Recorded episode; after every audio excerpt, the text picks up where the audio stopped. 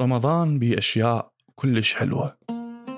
ممكن تخلي الناس تحب الصيام وتنتظر رمضان. يعني الأضواء الملونة والأكل الطيب على الفطور والتمر واللبن والشوربات وجمعة العائلة وإحساس الأكل بعد الصيام طول النهار والكليتشة اللي نسويها قبل العيد والمسلسلات والأجواء الروحانية لرمضان. هاي كلها أشياء حلوة ولازم تهتم بيها بدل اهتمامك بمنو فاطر وتطالب به القبض على الفاطرين. خلي دائما أجواء رمضان تكون أجواء تسامح وعفو.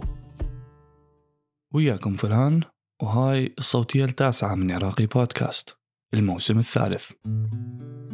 زمان أيام المراهقة وبيوم من أيام رمضان قررنا أني وابن خالتي وصديقي نروح نشوي وقت الفطور. ونفطر سوية بحديقة بعيدة شوية عن البيت كنوع من التغيير. وبالفعل لملمنا أغراضنا اللي نريد نستخدمها وانطلقنا. ووصلنا لهناك ولقينا مكان حلو نقعد بيه. وفرشنا أغراضنا وبدينا نعلق الفحم حتى نبدأ نشوي. وفجأة صديقي فتح بطل البيبسي وقام يشرب. أنا وابن خالتي انصدمنا. وقمنا نصيح عليه وليش فاطر وما يصير ومو عيب عليك وانت عود الكبير ومن هاي الأمور. وكنا ننتظر منه تفسير. ليش هو فاطر؟ بس هو ما قبل يبرر. المهم أذن المغرب وفطرنا وكملنا يومنا ورجعنا. بعد كم سنة ومن كبرت أكثر وغيرت تفكيري بديت أتقبل أفكار هواي ما كنت أتقبلها قبل. ورجعت تذكرت هذا الموقف. وقلت بنفسي زين أني ليش كنت ضايج لأنه هو فاطر يعني؟ ليش هالقد أثر بي الموضوع؟ بالأخير هو حر يعني يريد يفطر يريد يصوم يريد يتمرغل بالقاع هو حر. أنا علي وليش دا أنتظر منه تبرير؟ منو أني حتى هو يبرر لي؟ طبعا هذا الحكي أكو هواي ناس ما راح يعجبها. بس قبل ما تفوت وتنتقدني بالتعليقات انتظر شوية. لأن حتى لو ما عاجبك الحكي لازم تتعلم تسمع كل الآراء ووجهات النظر. وإنت بعد براحتك. تقرر يا وجهة نظر تريد تتبنى.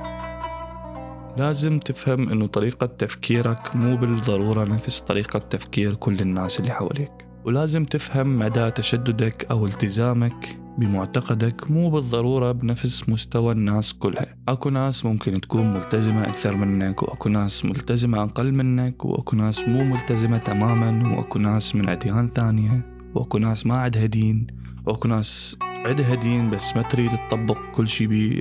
أنا هنا ما دا أحكي بالدين.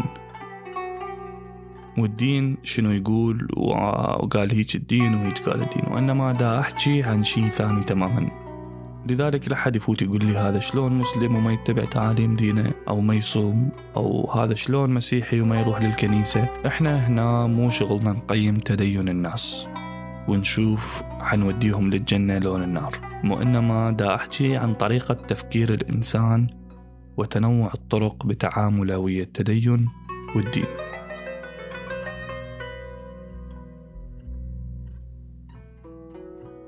العراق موجود بمنطقة جغرافية مميزة. ومميزة هنا مو بالضرورة تكون كلمة زينة. بس مثل ما كلنا نعرف العراق بيه تعدد رهيب بالأديان والمعتقدات واللغات وأساليب الحياة المختلفة. وهذا الشيء خلق لنا مزيج.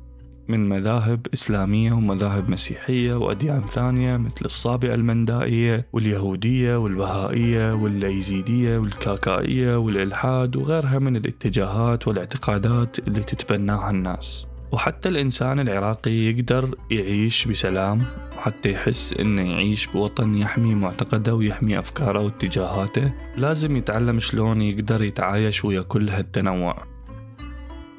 بس إذا هذا الإنسان العراقي قرر أنه يتدخل بحياة غيره وبقراراتهم بخصوص هاي الأمور هنا راح تصير عندنا مشكلة كبيرة والمشكلة الأكبر من يكون مو بس تدخل لفظي أو بالكلام وهذا الشيء هم مرفوض وإنما يصير تجريم وحبس وعقاب ما أتصور أكو أحد بينا يريد أحد يجي يقول له شلون يعيش حياته وبشنو يؤمن وبشنو ما يؤمن وشنو اللي يطبقه وشنو اللي يعيفه لأن باختصار ما عليه مو شغلة. يعني على سبيل المثال أنت تصلي وملتزم بصلاتك وتدري مية بالمية أنك راح تروح للجنة. ولو هذا الشيء مستحيل بس لنفرض هل من حقك تجبر جيرانك يسوي مثلك؟ حتى لو كان من نفس دينك هل من حقك تجبره؟ لا طبعا. هل هو من حقه إنه يجبرك تعوف الصلاة؟ لا طبعا. هل أنت من حقك تروح البيت وتفتح ثلاجته وتشيل منها كل الجبن لأن أنت مقتنع إنه الجبن مضر بالصحة؟ لا طبعا. وهذا اللي يصير حاليا بالعراق. بأول يوم برمضان وزارة الداخلية طلعت حملة ببعض المناطق بالعراق حتى يعتقلون الناس اللي ما صايمة. إي والله صدق أحكي. وهنا اني دا أحكي عن وزارة الداخلية مو داعش. وبالفعل اعتقلوا 38 واحد بحجة الإفطار في نهار رمضان. إي والله يعني مدى تشاقة يعني أنت تخيل الحكومة تريد تتحكم بمدى تدينك وتطبيقك لدينك. وزارة الداخلية اللي مهمتها حماية حقوق المواطنين تعتقل المواطنين اللي يمارسون حقهم بالأكل. يعني أنت ممكن تكون تشتغل عمالة وبرقبتك عائلة كبرها تحتاج تاكل حتى تروح لشغلك أو بوقت الاستراحة من الشغل. وبأمان الله وتجي الحكومة تذبك بالسجن. ليش والله؟ لأن كنت تأكل. أو تكونين عندك الدورة الشهرية وهي عذر شرعي بس ما تقدرين تاكلين بمطعم أو تشترين أكل لأن المطاعم هم تنسد. ولا تقول ليش عندها طالعة وليش ما تأكل بالبيت ومن هاي الأمور لأن أكو مليون سبب يخليها ممكن تأكل برا البيت. واحتمال تكون مريض سكري وتحتاج تأكل وينقبض عليك أو تكون مسيحي وتاكل وينقبض عليك. ويحطون صورتك مذلول بالإنستغرام عبالك مهرب مال مخدرات دقيقة دقيقة. أنا ليش دا أبرر أصلا للناس الفاطرة؟ أقول لك أنت ممكن تكون مسلم ومفروض عليك الصيام وهم تفطر. أنت حر. هذا الشي بينك وبين ربك. اللي أنت مقتنع بيه سويه. تريد تشتغل على نفسك وتأدي كل الفروض اللي دينك فارضها عليك أنت حر. بس لا تفرض هذا الشي على أحد. وبنفس الوقت تريد تكون مو متدين وما تريد تصلي وما تريد تصوم هم أنت حر. ما راح أحد يتحاسب مكان أحد. يعني لا تتوقع أنك راح تنسأل بيوم من الأيام عن أعمال جيرانك مثلا. لأن مو شغلك. مثل ما هو ما يصير يتدخل بيك بتأدية دينك. أنت هم لا تتدخل بيه. هاي مو مشكلتك ومو قضيتك. أكو ناس حتقول لي زين ومشاعر الصائمين. مشاعر الصائمين على رأسي. بس شنو بالنسبة لمشاعر الفاطرين؟ شنو بالنسبة لمشاعر الناس من الأديان الثانية؟ شنو بالنسبة لمشاعر المسيحيين اللي يكونون صايمين وانت تاكل لحم قدامهم؟ هاي كلها أعذار دكتاتورية المفروض واحدة من فوائد الصيام هو تعلم الصبر وتهذيب النفس انت بهالحالة ما تتعلم الصبر ولا تهذب نفسك انت قاعد تلغي كل شي حواليك يذكرك بالأكل لأن ما تتحمل تشوفه هذا غير الناس اللي تحمل كل الناس اللي حواليهم من نية إنهم صايمين. صايم لحد يحاكيني وصايم يتعصب ويتعارك. تلقي المدرس أول ما يطب للصف يقول أنا صايم وما بي حيل ويتقاعس عن شغله. أو الموظف ما يشتغل ويوقف مصالح الناس بحجة إنه هو صايم ما بي حيل. وين تهذيب النفس؟ وين الصبر بالموضوع؟ يعني أني فاهم إنك من تشوف شخص صايم لازم تحترمه وتحترم صيامه. وتحاول ما تاكل قدامه أو تشهي بس هذا الشيء صحيح من يكون تطوعي من يكون الشخص اللي قدامك سوى هذا الشيء من نفسه. مو أنت تروح تفرض عليه صيامك. وإذا خالفك تسجنه هذا غير اللي من يشوف أحد فاطر يروح يقول له حرام تفطر برمضان. على أساس هاي المعلومة جديدة عليه وأنت كشفت له عنها. ترى هو يدري وهذا الشيء وإذا كان يريد يصوم كان صام. ما راح ينتظرك أنت تذكره. وبنفس الوقت ما تقدر تجبره إنه يصوم لأن إذا جبرته أنت هنا تهدم الهدف من الصيام. الصيام شيء روحاني وشيء شخصي. شيء أنت لازم تكون مقتنع وتريد ومقرر وناوي إنك تسويه. من نفسك. أي تدخل خارجي من أي أحد يجبرك إنك تصوم راح يهدم المفهوم والهدف من الصيام. لذلك فكرة الإجبار على الصيام مو أحسن طريقة توصل بها دينك للناس. رمضان بأشياء كلش حلوة. ممكن تخلي الناس تحب الصيام وتنتظر رمضان. يعني الأضواء الملونة والأكل الطيب على الفطور والتمر واللبن والشوربات. وجمعة العائلة وإحساس الأكل بعد الصيام طول النهار والكليتشة اللي نسويها قبل العيد والمسلسلات والأجواء الروحانية لرمضان. هاي كلها أشياء حلوة ولازم تهتم بيها بدل اهتمامك بمنو فاطر وتطالب بالقبض على الفاطرين. خلي دائما أجواء رمضان تكون أجواء تسامح وعفو مو حقد وانتقام وإجبار. وهنا انت راح تشوف اللي يريد يصوم حيصوم من قلبه. وما راح يهمه إذا أحد أكل قدامه أو حتى نزل يسبح بقلاص مي بارد مجرش قبل ساعتين من وقت الفطور.